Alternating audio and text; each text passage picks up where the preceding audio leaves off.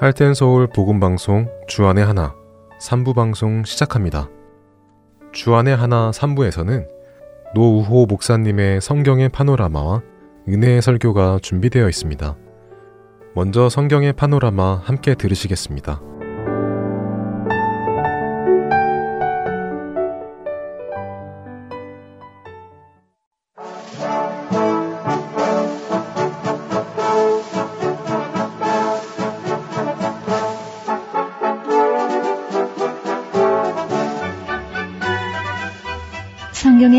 파노라마 하나님의 말씀인 성경 진리 안에서 바르게 배우고 있습니다. 성경의 파노라마 노우호 목사님이십니다. 목사님 안녕하세요. 반갑습니다. 김성민입니다.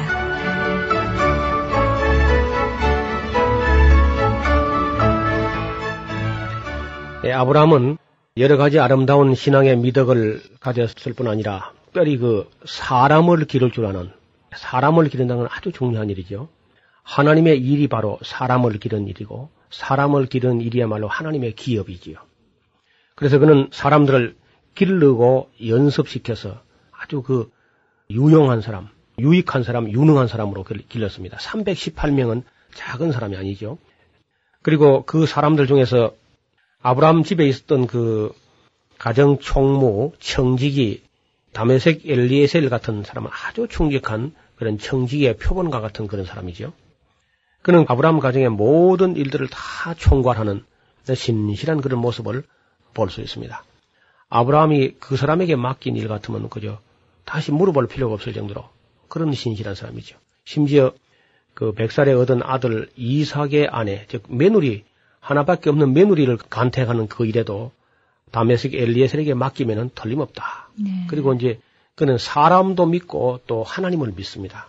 그 중차대한 일을 수행함에 있어서 하나님이 너와 함께 할 것이고 또 너도 가서 잘 보고 나를 위해서 바단 아람에 가서 내 본족 중에서 신실한 그런 며느리감을 데려오도록 그렇게 맡기는 것을 볼 수 있습니다.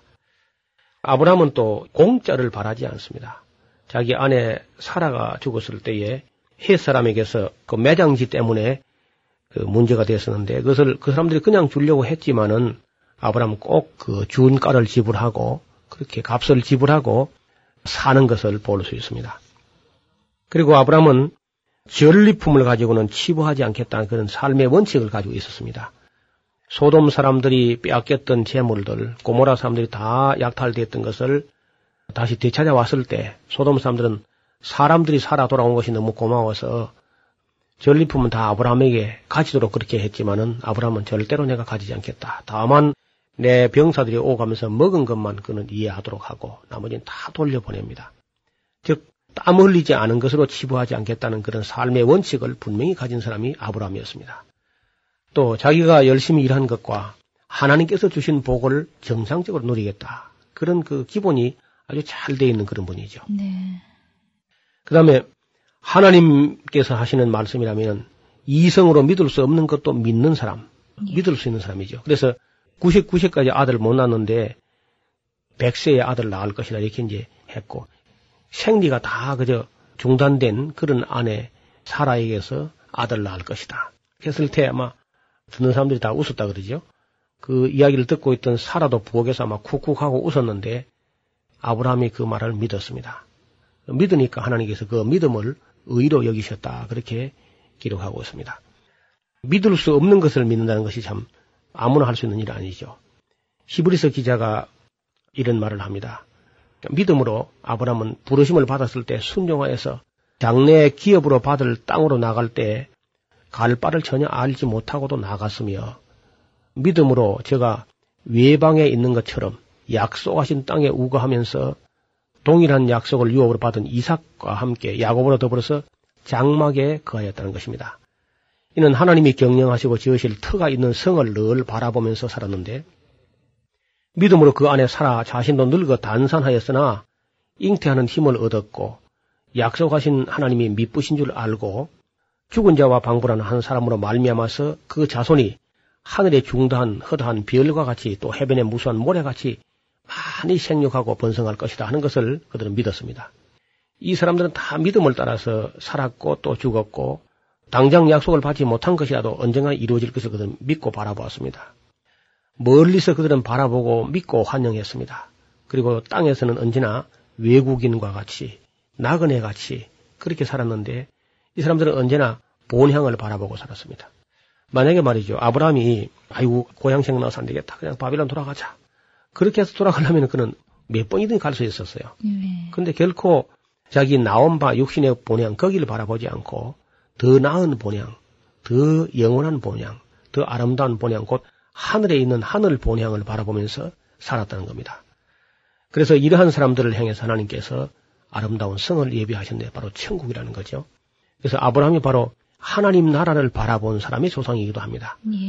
우리가 이 땅에서 그저 고향 생각이 누구나 할 수 있겠지만은 하늘에 우리 본향이 있다. 우리의 본향이 있다. 그래서 하늘 본향을 사모하다가 죽은 사람은 본향으로 돌아가신 거죠. 근데 하나님을 믿지 못하고 죽은 사람은 그냥 죽은 겁니다. 우리 그저 뭐 나이만 많아서 돌아가시면 돌아가시다 그러는데 하나님을 믿지 못하고 죽은 사람들은요, 그건 돌아가신 게 아니고 그냥 죽은 거예요. 그리고 우리가 말을 좀 부드럽게 하느라고 돌아가셨다 하는데 실제로 돌아가신 분들은 영원한 하나님 나라 아브람 품으로 가신 분들이 믿음을 가지고 간 사람들이 정말 돌아가신 거죠. 하늘 본향 우리가 세상에 살면서 육신의 본향만 아니고 하나님 아버지의 품으로 돌아가시는 분들이 정말 소망을 가지고 돌아가시는 것입니다. 일평생 부름받 날부터 100년 동안을 하나님과 동행했거든요. 75세에 부름 받아가지고 175세까지 100년을 변함없이 그리고 뒤로 물러서지 아니하고 혹은 또 뒤를 돌아보지 아니하고 예수님께서 쟁기를 잡고 뒤를 돌아다 보는 사람은 하나님 나라에 합당치 않다. 아브라함 정말 절대로 뒤를 돌아보지 않고 늘 그저 미래를 바라보면서 소망을 가지고 내다보면서 더 나은 본향을 바라보면서 그렇게 살았습니다. 그리고 아브라함은 가장 자신에게 소중한 것이라도 하나님께서 원하실 때 내놓을 수 있는 드릴 수 있는 그런 사람이었습니다. 예. 하나님께서 이 마지막 시험을 하셨는데요. 아브라함에게 그 백살에 얻은 아들 이삭 이삭 말 이츠하크라는 말인데 이츠하크 정말 웃긴다 그런 뜻이죠. 예. 웃음의 아들 백살에 얻은 아들 독시행자 이삭을 아브라함이 얼마나 사랑했겠습니까? 백살에 얻었는데 하나밖에 없는데. 예. 근데 그 아들 하나님께서 번제어 드리는 겁니다. 태워서 제사를 드려라. 그것도 이제 그 부엘세바에서 예루살렘 지금 현재 예루살렘 옛날 그때 그 모리아산이라 그러는데 모리아산까지 걸어서 아무리 빨리 가도 사흘은 좋게 걸리는 거리예요. 네. 자동차로 거의 한나절 가까이 걸리는데 그런 먼 길을 걸어서 아기를 데리고 가가지고 그 아버지 손으로 그 아들을 잡아서 불에 태워서 제사를 지내라 그러면 그 얼마나 갈등이 되겠습니까? 정말 기막힌 일이죠. 아마 결심한다 손쳐도 사흘 걸어가다 보면 작심삼일이라고 예. 마음이 충분히 변할 수 있는 그런 거리였어요. 꽤 먼 거리입니다. 예. 가면서 그때가 아마 나이가 한 15살에서 17살 정도 그래 됐을 텐데 정말 어린 감남나무 같이 한창 아름답게 막 네. 피어나는 그런 싱싱한 소년 이상을 갖다가 잡아서 드리라고 할 때 아마 굉장히 갈등이 됐을 거예요. 그러나 하나님께서 원하실 때 그는 데리고 모리아산으로 갑니다. 가는데 도중에 이 아이가 물어요. 아버지, 음, 불도 있고 나무도 있는데 그 제물, 제사할 그 양은 어디 있습니까? 그렇게 예, 묻는 장면이 나옵니다. 그때 아브라함이 너무 예기치 않은 질문을 받고 아주 급한 대로 그저 말을 했는데 내 아들아 하나님께서 제사할 어린 양은 하나님의 산에서 하나님이 준비하실 거다. 그냥 그냥 가자. 예, 그리고 이제 아이들하고 같이 가는 걸 볼 수 있습니다. 근데 그때 그 한 말을 하나님께서 보증하시느라고 정말 나중에 이삭을 잡아서 칼로 찔러서 이제 죽이려고 하는 순간에 예. 천사가 뭐 아주 다급해가지고 아브라함아 아브라함아 하고 두 번씩이나 부르는 장면이 나옵니다. 예. 그래 눈을 딱 들어보니까 양 한 마리가 그 뿔이 그저 넝쿨에 걸려가지고 앞으로 가지 못하고 뒤로 가지도 못하고 그런 양이 걸려 있는 걸 보게 되죠. 그래서 정말 아브라함이 말한 대로 아브라함 마치 뭐 다급한 가운데 실수를 한 말 같아도요. 그 말은 하나님께서 보증하셔서 하나님께서 하나님의 산에서 예비해 놓은 것을 볼 수 있습니다. 그래서 아마 여기 성경에 그런 기록은 없지만은 하나님께서 그 백살에 얻은 독생자 이삭을 하나님을 위해서 내놓는 그 아브라함의 믿음을 보고 하나님 아주 감격해 마지 않습니다. 정말. 세상에 예. 어떻게 백살에 얻은 아들을 나를 위해서 내놓느냐. 내가 이제야 내가 정말로 하나님 경외하는 걸 내가 알겠다. 인정하겠다. 그렇게 말씀을 하십니다. 우리는 아브라함이 예수님 이름도 들어보지 못했을 거예요. 그러나 한 가지 확실히 알았던 것은 아들, 곧 외아들을 죽음에 내놓는다는 아버지의 마음이 어떠한가는 그 누구보다도 아브라함이 가장 처절하게 아마 체험했겠죠. 그래서 독생자 예수 그리스도를 우리를 위해서 내놓으시는 하나님 마음을 아브라함보다 더 잘 이해한 사람 아무도 없겠죠. 네. 오늘 사는 우리는 아브라함의 그런 경험이 있고 하니까 우리가 그런 감정이 있기 때문에 혹시 짐작이라도 해보지만 아브라함은 그야말로 전무한 일, 전에 어떤 사람도 경험하지 못한 그런 큰 시험을 당했는데 그래도 아브라함은 인간관계, 아들과 아비의 관계가 소중하지만은 하나님과의 관계보다는 덜 중요하게 여긴 겁니다. 그 순서를 지난번에는 그 물질적인 문제가 조카 롯과의 인간관계를 깨뜨릴 수는 없다. 그래서 자기가 깨끗이 양보합니다.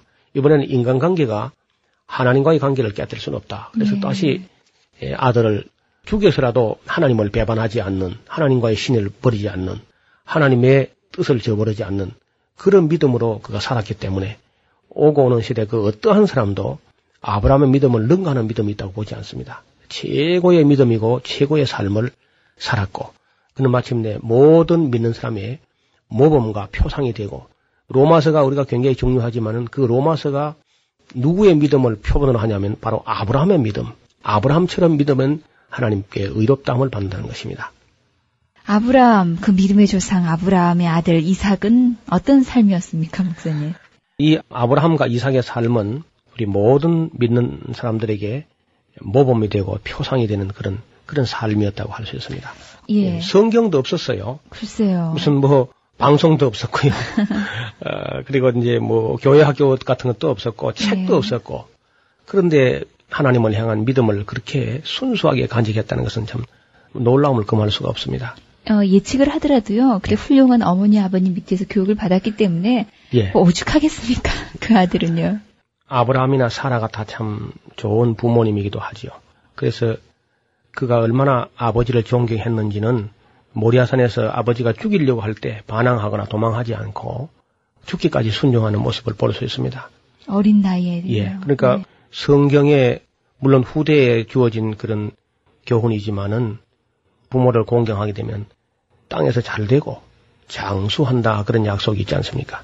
바로 이 이삭이 자기 아버지 아브라함에게 죽기까지 순종하고 효도하는 그런 인물이었는데 180세까지 향수했지요. 복되게 그리고 일생에 어려움이 없이 정말 복된 그런 삶을 살았습니다. 먼저 그 이삭이 태어날 때를 잠깐 생각해보면요. 좀 재밌는 장면이 나오죠. 어떤 의미에서는요, 하나님 상당히 유머가 있는 것 같아요. 아브라함이 일생 동안 흠없이 살다가 자기 아내의 말을 듣고 여종 하가를 취해서 이스마엘 낳은 사건이 있었죠. 네. 그것도 보면 이제 또 이해하려면 이해할 수 있습니다. 왜냐면은 하란에서 75세 때 부름 받았는데 85세가 돼도 아들이 없단 말이죠. 그러니까 10년을 기다린 겁니다. 이 사라가. 근데 자기 몸이 이제 정같지 않고 이제 뭐 갱년기처럼 느껴지기도 하고 하니까 85세 될 때에 사라는 75세죠. 10살 차이니까. 그래서 아마 초조해 하던 나머지 꼭 무슨 뭐 아브라함에 씨면 되지 여자 아내인 나는 그리 상관없지 않느냐. 그래서 여종 하가를 통해서라도 아들을 봤으면 좋겠다. 그래가지고 그 자기 여종 애굽 여인 하가를 아브라함 방에 들여보내가지고 이제 이스마엘을 낳게 됐습니다. 어, 그것은 이제 어떤 면에서는 그 사라의 불신앙의 소치지요. 좀 더 기다리지 못하고 인간적인 상식적인 생각을 가지고 그렇게 했는데, 근데 그렇게 해도 뭐 아들 태어나긴 태어났어요. 아마 사라는 아이고 내가 그래 잘했다 그렇게 생각했는지 모르지요. 근데 그건 잠깐이고 그 하갈이 그저 아들 낳았다고 이제 거들먹거리고 아주 그 사라의 노를 격동시키는데 아주 못 견디게 하죠. 그렇지만 뭐 그건 또 자기가 심은 거란 말이죠. 그 사라가. 네. 그러고 있는데 하나님께서 그런 일이 있은 후에 한동안 하나님께서 그 아브라함이가 안 나타나신 같이 보입니다. 그러니까 85세 때에 그런 일이 있은 후에 나중에 이제 상당히 세월이 지나서 99세 때 돼서 이제 하나님께서 아브라함이 나타나가지고 은근히 책망 같은 말씀을 하세요. 너는 행하여 완전하라. 그 왜 그 아내의 말을 듣고 흔들려서 그 일을 했느냐 하시면서 네 안에 그 사라에게 아들이 있을 것이다. 그랬단 말이죠. 그러니까 아브라함이 아이고 하나님 이제 이스마엘이나 이왕 태어났으니까 하나님 앞에 그저 살기를 바랍니다. 그렇게 이야기를 합니다. 하나님께서 말씀하시되 아니라 아니라 아니라 네 안에 사라가 정령 네게 아들을 낳을 것이다. 너는 그 이름을 이츠하크 이사학이라고 하라. 어, 히브리인들 요즘 유대인들 이름 중에 뭐 이츠하크 사미르, 이츠하크 베긴 하는 그런 이츠하크란 말이 많이 나오죠. 네. 영어로는 아이작 하는 거죠. 아이작. 우리말로 이삭, 이츠하크 하는 말이 웃음이라는 뜻이거든요. 웃긴다는 뜻인데. 그, 그때 이제 하나님께서 아들을 낳을 거라고 하니까 사라가 부엌에서 쿡쿡 웃은 것 때문에 하나님께서 그 웃은 것을 기념하기 위해서 그 이름을 이치할 거라고 지라고 했. 또그 사라가 그러죠. 나중에 아들 낳고는 듣는 사람마다 다 웃을 거라고 누가 웃지 않겠느냐고. 그 어떻든 그 이삭은 그야말로 웃음의 사람인데 이름 자체가 네. 웃기는 사람이고 어, 웃음의 사람인데 정말 이 사람은 아무하고도 다투지 않습니다. 일생 동안. 야. 이삭의 일생 동안에 아무도 이삭하고 다툴 수가 없어요. 언제나 그저 스마일로 하니까. 예. 그래서 어떠한 원수를 맺으려고 해도 원수가 되지가 않습니다. 왜냐하면 무슨 문제를 가지고 시비를 걸면 다 이삭이 양보해버리니까. 우물을 갖다 두고 말한다면 우리나라에서는 우물이 뭐 별 문제가 아닙니다만은 그 나라에서는 우물 하나 때문에 전쟁이 납니다. 물만 있으면 살아요. 저쪽 사람들은.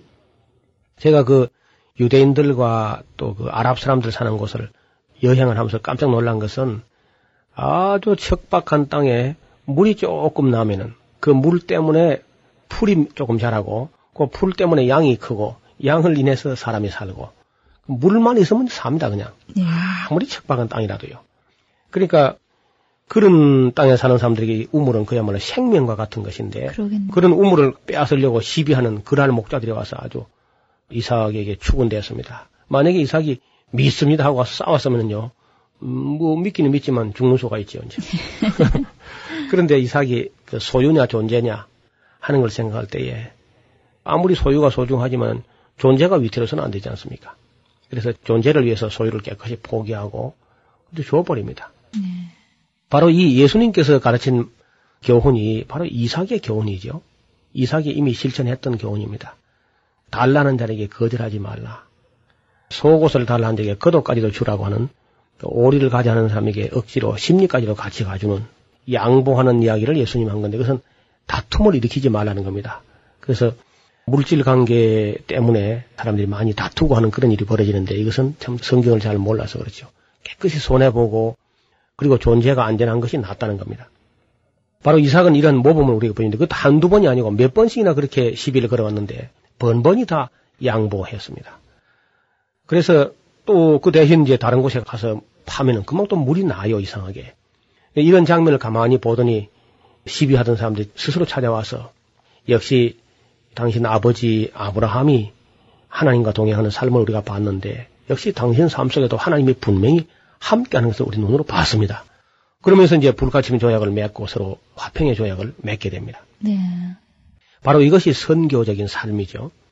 오늘 우리 그리스도인들이 하나님을 믿는 사람들이 불신자가 우리의 삶 속에서 하나님을 발견하고 평화의 조약을 매주 찾아오는 우리가 믿는 하나님을 같이 믿고 싶다고 찾아오는 그런 삶이 되어야 할 것입니다. 그래서 이 이삭은 하나님께서 한 번은 또 흉년이 들었는데 애굽으로서 내려갈 마음이 좀 생겼어요. 그래서 그런 마음을 가지고 있을 때 하나님께서 그 애굽으로 내려가지 말고 이 땅에 거하라. 그래 하면 내가 네게 복을 주리라. 그렇게 했는데 근데 단순히 그저 또 믿습니다. 예. 믿고 순종했더니 농사 지었더니 그게 백배나 얻었다 그래요.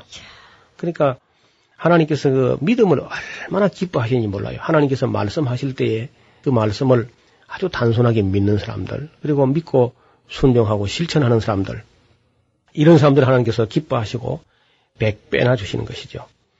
성경은 말합니다. 믿음이 없이는 기쁘시게 못하나니 하나님께 나아간 자는 반드시 하나님이 계신 것과 또 하나님을 찾는 자들에게 상 주시는 이심을 혹은 복 주시는 이심을 믿어야 할지니라. 그래서 하나님 말씀을 잘 순종하고 그리고 믿음으로 살고 소망을 가지고 살고 하면은 때로 얼른 보기는 마치 돈에 보는 것도 하지만은 반드시 하나님께서 자기 백성을 돌보시고 그 믿는 사람에게 복을 주신다는 겁니다. 믿은 여자에게 복이 있을지로다. 믿는 사람에게 복이 있을지로다. 믿은 사람에게 평강이 있을지로다. 믿음을 가진 사람들에게 하나님께서 온갖 복을 다 주시는 거죠. 아브라함과 이삭 다 농사를 짓고 혹은 육축을 치고 예, 우물을 파고 개척을 하고 선교하고 손님을 대접하고 그리고 이웃과 다투지 않고 그렇게 살았던 사람들인데 네. 오고 오는 모든 세상에 아주 그 귀감이 되고 또 모범이 되는 그런 사람들이죠. 그래서 하나님께서는 언제나 당신 자신을 소개할 때 아브라함의 하나님, 이삭의 하나님, 야곱의 하나님이라 그렇게 말씀하시는 장면을 볼 수 있습니다. 그래서 우리가 이제 구약 성경에서 가장 먼저 만나서 그 모품을 본받아야 될 사람이 있다면은 바로 아브라함과 이삭이죠. 야곱은 좀 나중에 우리가 상세하게 보면 아시겠습니다만 야곱은 성격상에 참 문제가 많이 있는 사람이었어요. 그래도 하나님이 사랑하세요. 이런 것을 두고 아브라함, 이삭, 야곱 또 후손 대대로 자녀손 천대까지 하나님께서 그 순종하는 사람들은 얼마든지 복을 주시는 그런 분이죠. 지금까지 이제 하나님을 믿지 않고 다른 신을 섬겨 오셨던 분이라도 만약 후손 대대로 정말 은혜와 복을 누리기를 바라고 영원 무궁토록 영생을 누리기를 바라신다면은 꼭 하나님의 교회로 나가서 아브라함의 하나님, 이삭의 하나님, 야곱의 하나님을 만나시기를 바랍니다. 아브라함은 그 아들 이삭에게 믿음의 유산을 물려줬는데 그 약속도 이삭이 또 물려받습니다. 그래서 하나님께서 이삭에게 말씀하시를 두려워 말라. 내 종 아브라함을 위하여 내가 너와 함께 있어서 네게 복을 줘서 네 자손으로 번성하게 하리라. 그렇게 하나님께서 말씀하셨는데요. 그 약속도 유업으로 쭉 그저 유산으로 물려지는 것을 볼 수 있습니다.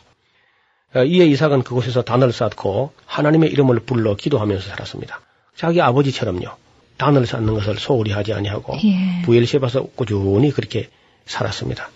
이러한 삶을 가만히 지켜본 블레셋의 그랄 목자 아비멜렉과 그의 친구 아우삽과 군대장관 비골이 그랄에서부터 이삭에게로 찾아와서 화평의 조약, 평화의 조약을 맺습니다. 이삭은 이런 그 지금까지 원수처럼 행동했던 사람들을 위해서 잔치를 배설하게 되지요. 그러니까 정말 후덕한 아브라함의 인품과 신앙을 본받아서 이삭도 굉장히 위대한 선교사의 삶을 살았어요. 예. 수많은 사람들이 이삭과 함께 더불어서 평화를 배우는 그런 삶을 살았다고 봅니다. 감사합니다.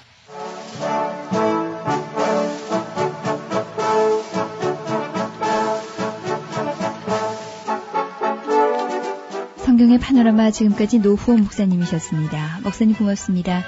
감사합니다. 김성윤이었습니다.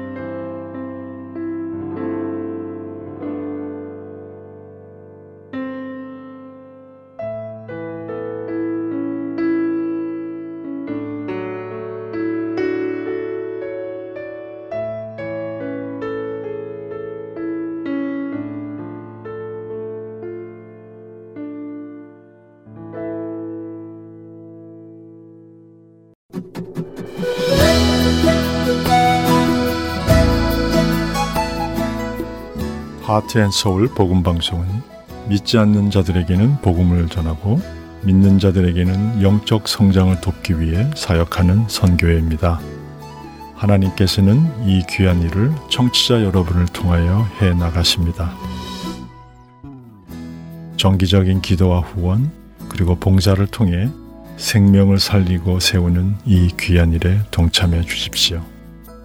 자세한 문의는 전화번호 602 866-8999로 해주시기 바랍니다.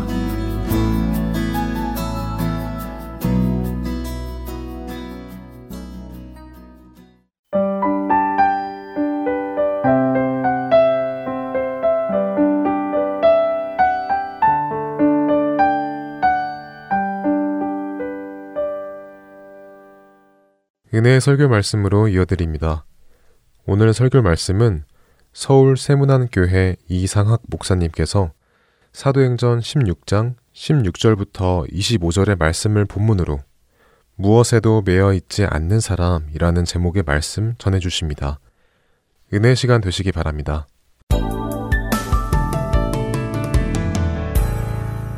하나님께서 오늘 우리에게 주시는 말씀은 사도행전 16장 16절부터 25절까지의 말씀입니다.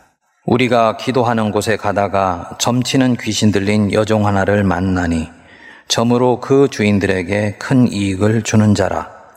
그가 바울과 우리를 따라와 소리질러 이르되 이 사람들은 지극히 높은 하나님의 종으로서 구원의 길을 너희에게 전하는 자라 하며 이같이 여러 날을 하는지라 바울이 심히 괴로워하여 돌이켜 그 귀신에게 이르되 예수 그리스도의 이름으로 내가 네게 명하노니 그에게서 나오라 하니 귀신이 즉시 나오니라.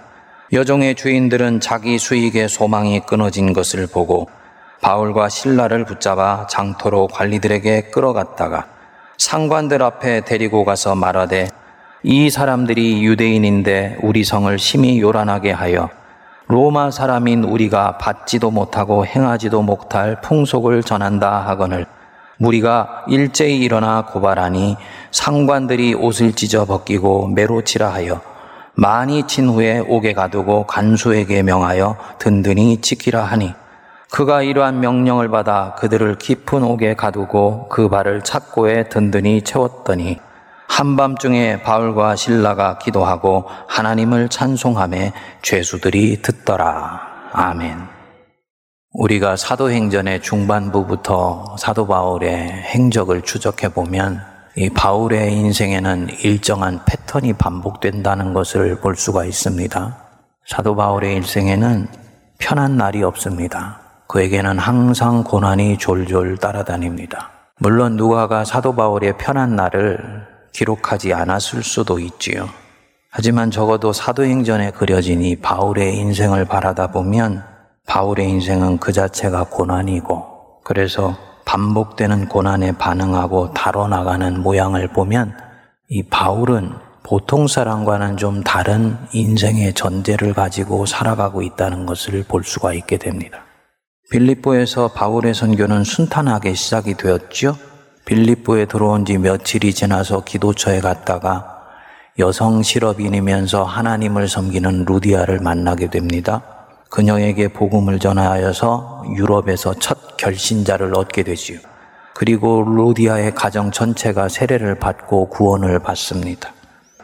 은혜를 받은 루디아는 바로 자기 집을 선교센터로 오픈을 하게 되고요.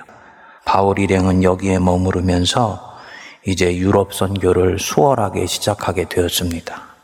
그리고 어느 날 기도하러 가다가 점치는 귀신 들린 여종 하나를 만나게 되는 거예요.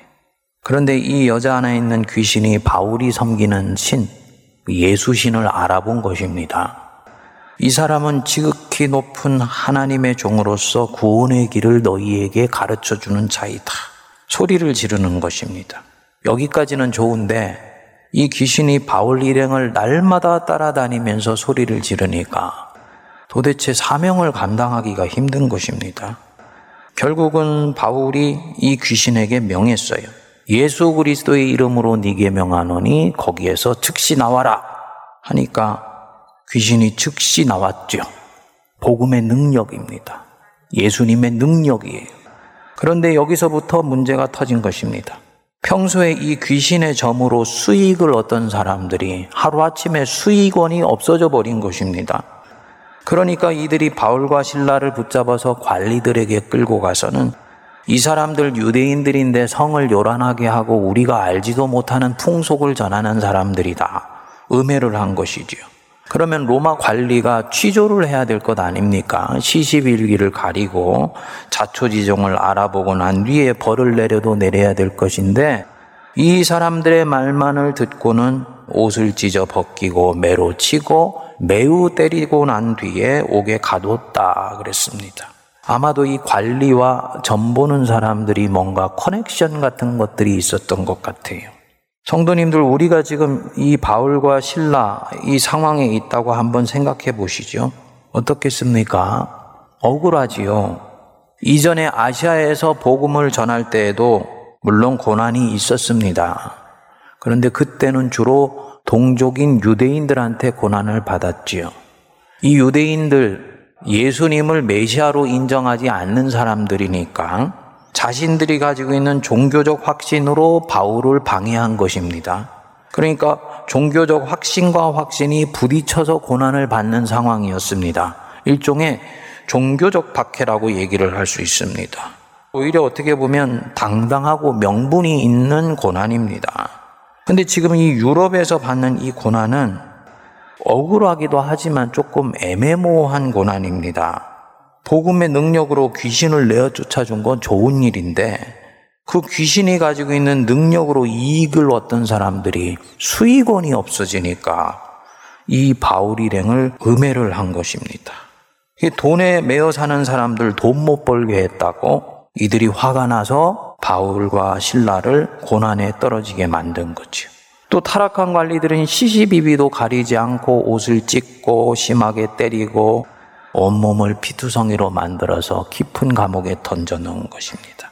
24절에 보시면 그가 이러한 명령을 받아 그들을 깊은 옥에 가두고 그 발을 착고에 든든히 채웠더니 이 착고 이게 구멍이 다섯 개인 나무 널판지인데요. 이 다섯 개의 구멍에 머리가 들어가고 팔 두 개, 다리 두 개 넣어서 몸이 디귿자로 구부러지는 아주 고통스러운 그런 형틀이었습니다. 그러니까 옴짝달싹을 못하면서 온몸이 저려오는 아주 고통스러운 상황에 지금 처해 있는 것입니다. 한 가지 더 생각해 볼 것이 있습니다. 지금 여기 이 빌립보에 왜 와 있습니까? 성령께서 보내셔서 와 있는 거예요. 바울 일행은 한사코 아시아에서 복음을 전하고자 했는데 성령께서 관건으로 이들을 밀어 넣으셔서 지금 여기에 와 있는 것입니다. 그러면 순종해서 온 걸음이니까 좀 평탄해야 되지 않습니까?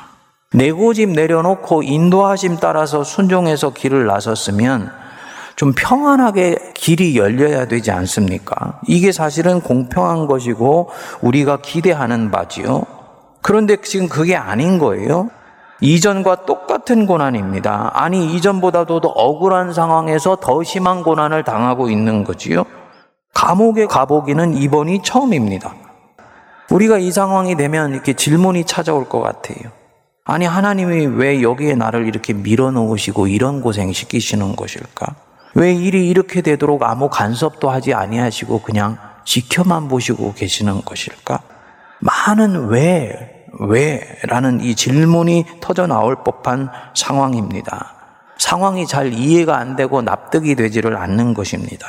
그러니까 육체적으로 지금 힘든 것은 말할 것도 없고 정신적으로, 정서적으로, 심리적으로도 굉장히 혼동스러운 상황이라고 볼 수가 있는 것이지요. 그런데 이런 상황에서 이 깊은 감옥에서 이들이 어떻게 하냐? 25절 한번 우리 같이 읽어 보실까요? 한밤중에 바울과 신라가 기도하고 하나님을 찬송함에 죄수들이 듣더라. 그 극악한 고통의 상황에서 정신적 심리적으로 흔들리는 상황, 그런데 한밤중에 일어나 하나님께 기도하고 온 죄수들이 듣도록 하나님을 찬양하고 찬미했다. 이 기도하고 찬송했다는 얘기인데 단순히 어떤 종교 의식을 한 것이 아닙니다. 이거 우리가 이 편한 상태에서 기도하고 찬송하는 거하고는 차원이 다른 것입니다. 만일 우리가 이 자리에 있다면 기도하기 쉽지 않지요. 몸이 부서져 나갈 지경인데 어떻게 기도가 나오겠습니까? 우리가 만일에 이 자리에 있다면 지금의 이 바울과 신라의 상황은 너무나 애매모호하고 억울한 상황이기 때문에 하나님 앞에 집중해서 무엇인가를 하기가 쉽지 않아요. 마음이 굉장히 산란되어 있는 상황입니다. 그런데 이들은 이렇게 생이 잘 납득되지 않는 상황에서 하나님을 찬양한다. 죄수들이 다 듣도록 그 주님을 높였다. 전적으로 이 삶을 받아들이고 오히려 이 상황을 찬미하고 있는 것입니다. 저는 제 신앙이 지금도 미숙합니다만 신앙이 지금보다도 한창 어렸을 때는 이렇게 생각을 했습니다. 바울과 신라는 어떤 상황에서도 생을 긍정적으로 바라보고 있구나. 그런데 그게 아니었어요. 신앙은 태도의 문제가 아닙니다. 단순히 어떤 상황에서 긍정적으로 삶을 대하느냐, 부정적으로 대하느냐는 태도의 문제가 아니에요. 바울과 신라도 육체적으로 고통이 있지요. 하나님에 대해서 지금 마음이 왔다 갔다 할 수 있는 이런 상황일 수도 있지. 그런데요, 그런 상황 속에서 자기 자신들의 시선을 하나님께 딱 고정했을 때 하나님께서 알 수 없는 힘을 가져다 주시는 것입니다. 가슴이 갑자기 뜨거워지면서요. 머리끝부터 발끝까지 하나님의 은혜가 보혈의 능력처럼 흠뻑 적셔지게 되면서 알 수 없는 감격이 올라오는 거예요. 이게 신앙의 능력입니다. 영생하도록 솟아나는 샘물이 될 것이다. 이게 바로 신앙의 힘입니다. 그러니까 본인들이 너무너무 감당할 수 없는 은혜 때문에 하나님을 격정적으로 찬송하는 것이죠. 일순간에 가지고 있는 모든 고난과 아픔의 짐들이 한꺼번에 다 날아가는 것입니다. 만일에 이들이 생을 그저 태도의 문제로 봤다면 이런 일이 일어나지 않습니다. 우리가 신앙한다는 것은 어떤 특정한 상황에서 그 순간을 바라보는 시선 자체가 보통 사람과는 다른 곳에 가 있다는 것을 얘기하는 거예요. 보통 사람들은 이런 상황이 되면 왜 이런 일이 일어나는 거야 하고 해석하기 시작합니다. 근데 신앙하는 사람은요, 해석이 되지 않는다 할지라도 하나님께 자기 시선을 고정해요. 주님 앞에서 주님 왜 이러시는 건데요? 이렇게 묻지 않는다고요. 이거 너무 애매모호해. 나 이런 상황이 억울해. 받아들일 수가 없어. 이렇게 묻지 않는다고요. 물론 이런 질문이 필요 없구나. 이미 바울과 신라는 이 질문에 대한 답을 갖고 있을 수도 있지요. 근데 저는 둘 다라고 봅니다. 아마 바울과 신라도 믿음이 약했을 때는 이런 질문을 했겠지요. 납득되지 않으면 힘들고 그래서 고난적인 상황에서 집중력을 가지고 하나님께 나아가기가 쉽지 않았겠지요. 그런데 어느 순간 믿음이 정말 무엇인가? 이것을 알게 된 뒤부터는 왜 내게 이런 일이 일어나는 거야? 이런 질문은 하지 않게 된 것입니다. 성도님들, 신앙은 내가 뭔가를 하나님을 위해서 이루어 나가는 삶이 아닙니다. 내가 그려놓은 거룩한 삶의 목표를 하나님의 능력을 비로소 이루어 나가는 게 아니에요. 신앙은 하나님의 뜻이 내 인생에서 이루어지도록 내어드리는 삶입니다. 무슨 얘기냐? 출발이 내가 아니고 하나님이라는 뜻입니다. 내 자아가 출발이 아니고 하나님이 출발이세요. 아직 어린 신앙이었을 때는 자기가 판단하고 자기가 결정해서 사는 것 같지요. 그런데 어느 날 인생의 긴 숲을 돌아와 보면서 깨달아지는 거예요. 아, 한 걸음 한 걸음은 내가 판단하고 결정해서 산 것 같았는데 결국 하나님이 나를 여기까지 이끌어 오신 것이구나. 이것을 알게 되는 것입니다. 여러분 아멘 하십니까? 지금 이 사람이 무엇을 깨달은 것입니까? 내 인생의 출발, 하나님이시다라는 것. 내 신앙의 주체, 하나님이시라는 것.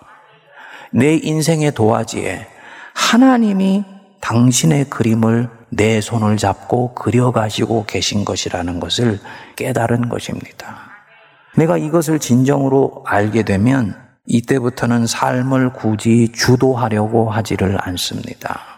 삶을 주도 면밀하게 계획하고 판단하고 어떤 틀과 시스템에 따라서 정교하게 움직여 나갈 수 있을 때 그것이 모든 것이 잘 되는 것이라고 더 이상 생각하지를 않아요. 성도들 중에서 모든 것을 정교하게 계획하고 판단해서 진행할 때 마음이 편한 분들이 있습니다. 주로 공학을 하는 분들이나 과학을 하는 분들, 또 법같이 논리를 전공하거나 철학을 하는 분들 주로 이런 스타일입니다. 그렇게 살려고 하다가도 이제 하나님이 내 인생의 도화지에 뭔가를 그려나간다는 것을 믿게 되면 예기치 못한 일이 일어난다고 해서 어 이러면 안 되는데 하고 전처럼 놀라지 않습니다. 그것 또한 합력해서 선을 이루시는 과정이라고 선선히 받아들이게 됩니다. 어떤 그리스도인이 생을 정교하게 틀에 넣어서 만들어 나가려고 한다? 그러면 그는 어떤 시점부터 계속 문제가 발생하게 되는 것을 보게 될 거예요. 사실은 하나님이 사랑하시기 때문에 이제 개입하시고 있는 것입니다. 하나님은 자기 백성이 생을 그렇게 틀에 넣어서 시스템처럼 만들어 가도록 놔두시지 않으세요. 왜냐? 이런 주도적이고 계획적인 삶은 사실은 하나님이 필요가 없습니다. 계획대로 안 되어서 궤도에서 벗어날 때만 하나님을 찾아요. 본 궤도에 다시 올라오면 다시 본인이 주인이 되어서 인생을 핸들링 하려고 합니다. 그리고 이것은 참된 신앙이 아닙니다. 이런 신앙 생활을 할 때에는 바울과 신라 같이 예상치 못했던 상황에 빠지면 힘들어서 감당이 안 됩니다. 자기가 생각한 궤도에서 벗어나 있기 때문이에요. 바울과 신라는 더 이상 인생을 그렇게 보지 않습니다. 인생은 하나님께서 내게 찾아오셔서 나를 이끌어가는 것이다. 하나님께서 그분이 정하신 걸음을 인도하시는 바로 그 자리에 나를 초대하신 것이다. 그렇기 때문에 나는 초대받은 자로서 인생을 살아간다. 자연이 능동적이지 않고 수동적입니다. 이끌기보다는 이끌림을 받습니다.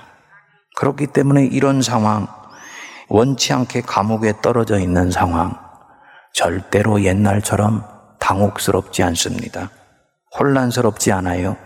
아직 뜻은 알지 못하지만 주님이 뭔가 비밀스러운 일을 하시고 있다는 것을 믿기 때문입니다. 내게 중요한 것은 무엇이냐? 내가 하나님께 계속 신실한 것입니다. 내가 하나님께 계속 신실하면 하나님은 이를 통해서 당신의 뜻을 이루시고 내 인생 속에서 당신의 일을 진전시켜 간다는 것을 확신합니다. 그래서 오늘 하루 이 깊은 감옥의 삶 잘 살아내고 이것으로 하나님의 나라가 조금이라도 진전되면 그것으로 충분한 거예요. 한 판의 인생이고 멋진 인생입니다.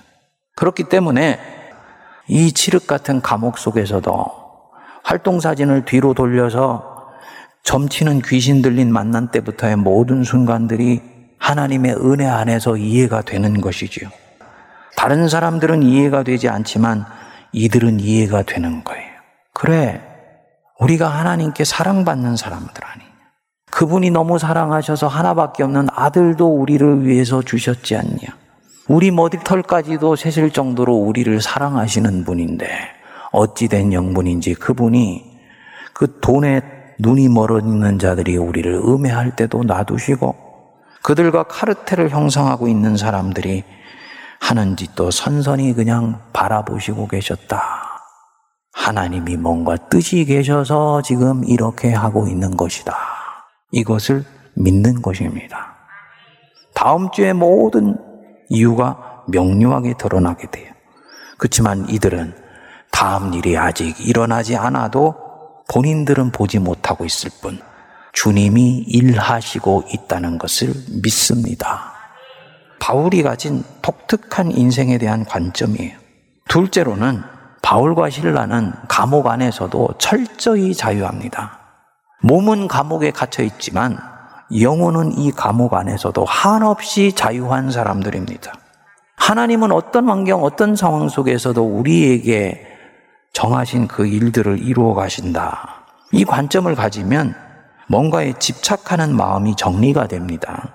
저는 어려서부터 일이 뜻대로 안 되면 어떻게 하지? 이런 마음을 늘 가지고 있었어요. 근데 젊었을 때는 이 마음이 순기능하더라고요. 미리미리 준비하게 하고 늘 작은 일에 있어서도 긴장하게 하여서 집중력을 가지게 만들어 주더라고요. 말을 할 때도 실수하지 않도록 머릿속에 시작하는 말부터 끝나는 말까지를 다 정리하고야 입을 띄는 그런 습관을 가졌었습니다. 처음에는 좋았어요. 40대를 넘어가게 되면서 이것이 조금씩 조금씩 제 안에서 앵자이어티, 걱정과 염려가 축적되어 가는 것으로 나타나더라고요. 그리고 어느 순간 이런 형태의 삶을 대하는 마음으로는 더 이상 지속 가능하지 않다란 것을 알게 되었습니다. 그리고 그때부터 주님께 맡기는 법을 본격적으로 배우기 시작한 거예요. 어떤 상황에서도 주님은 나를 통해서 당신 일을 하신다. 믿게 되니까 마음에 평안함이 찾아오고 일체의 평화와 자유함이 찾아오기 시작하더라고요. 최선을 다하지만 부족한 부분은 주님이 메워주실 것을 믿게 되었습니다. 어디에 가 있더라도 하나님이 결국 일하실 것을 믿으니까 두려워하는 마음이 적고 이전에는 한 시간을 일하고 난데 완전히 넉아웃 되었었는데 세 시간, 네 시간을 일하고도 훨씬 몸이 가벼운 거예요. 심리적인 부담감을 주님께 맡긴 것이지요. 이게 바로 뭐냐면 내적인 자유함입니다. 이 자유함 선물이고 또한 능력입니다. 성도님들, 좀 사무엘서 묵상을 하면서 사무엘이 반복해서 하나님만 섬겨라 라고 말씀을 하잖아요. 하나님만 섬기는 것이 왜 그렇게도 중요한 것이냐? 왜 삼위 하나님 외에는 다른 어떤 신도 섬기지 말고 하나님만 예배하는 것이 그토록 중요한 것이냐? 우리는 질문합니다. 어떻게 하나님만 섬겨? 그거 광신이지. 하나님도 섬기고 사랑하지만 우리는 세상에 살고 있으니 다른 것도 또한 소중히 여겨야지 사람도 사랑하고 내 직업도 사랑하고 내게 주시는 행복도 귀하게 여겨야지 균형을 이루고 있는 것 같지만 이 부분은 균형이 깨져도 돼요. 아닙니다. 하나님만 섬겨야 다른 것들을 진정 질서를 따라서 사랑할 수가 있게 됩니다. 그리고 여기에서 자유함이 오게 되는 거예요. 지난주에 자주색 옷감 장사인데 하나님을 섬기는 루디아였다 그랬지요.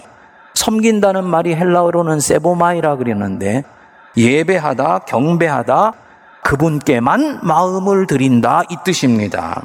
하나님만 섬겨서 그분께만 마음을 들이면은 나머지 것에 대해서는 질서를 따라서 마음을 줄 수가 있게 돼요. 어거스틴의 일생의 질문이 있었습니다. 왜 인간은 불행할까? 무엇 때문에 인간은 행복하지 못할까?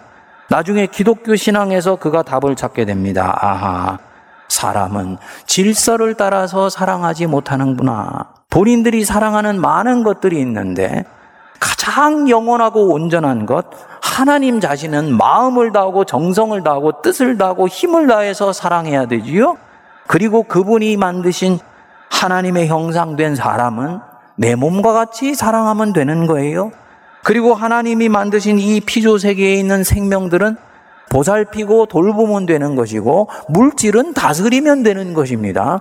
그런데 보니까 사람들의 이 사랑이 뒤죽박죽이 되어서 사랑해야 될 것은 섬기고 다스려야 될 것들은 오히려 경배하는 엉터리의 삶이 있게 되면서 내면 세계의 질서가 깨져서 오히려 불행하더라는 것입니다.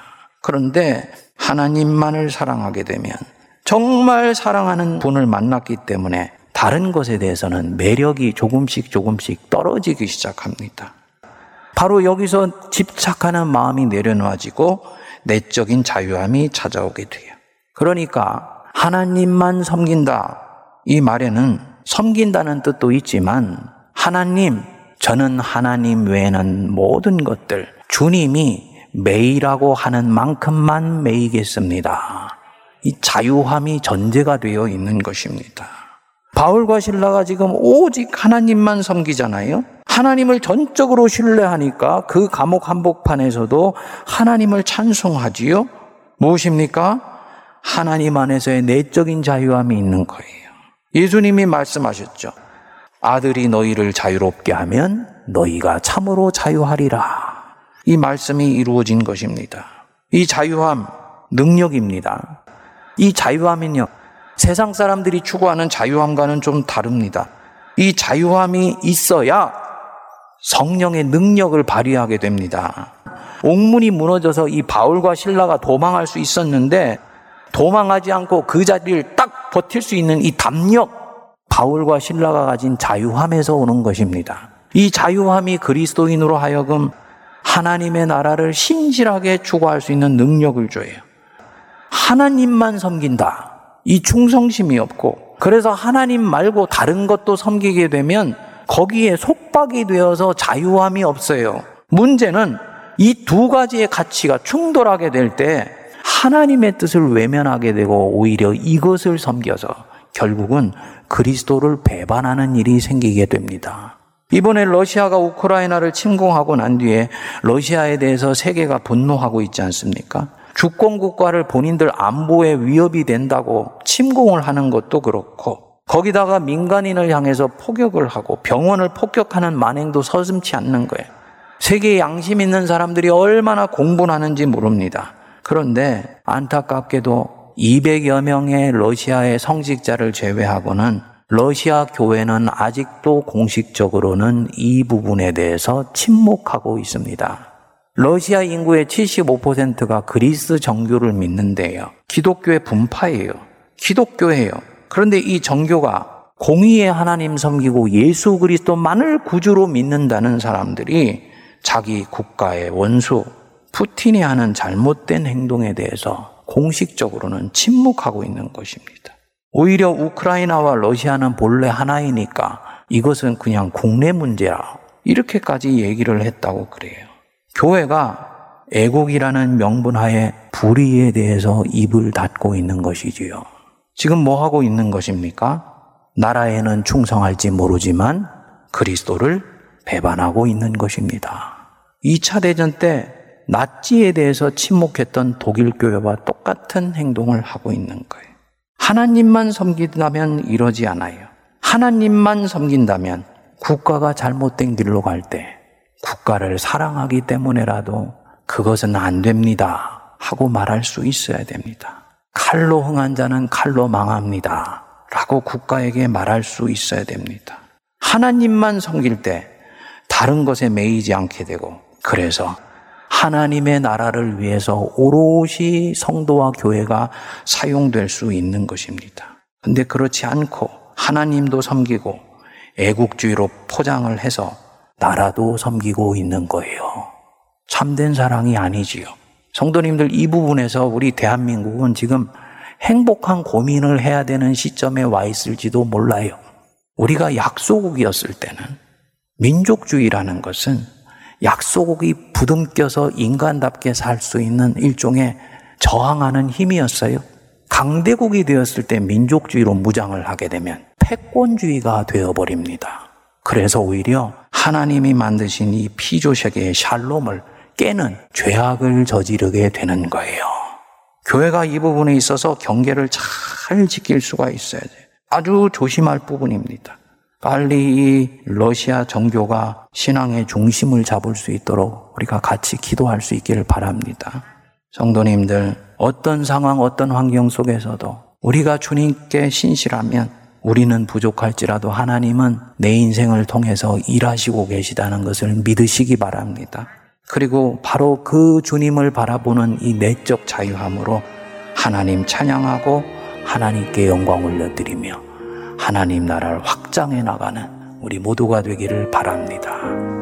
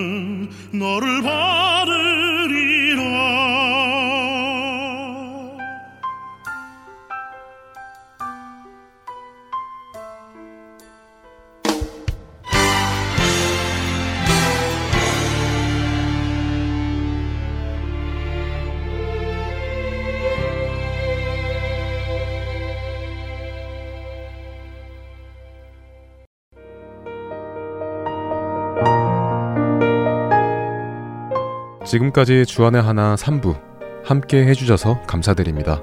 다른 방송들을 더 듣고 싶으신 분들은 홈페이지 www.할테앤서울.org에서 특별 방송을 클릭하셔서 들으실 수 있습니다.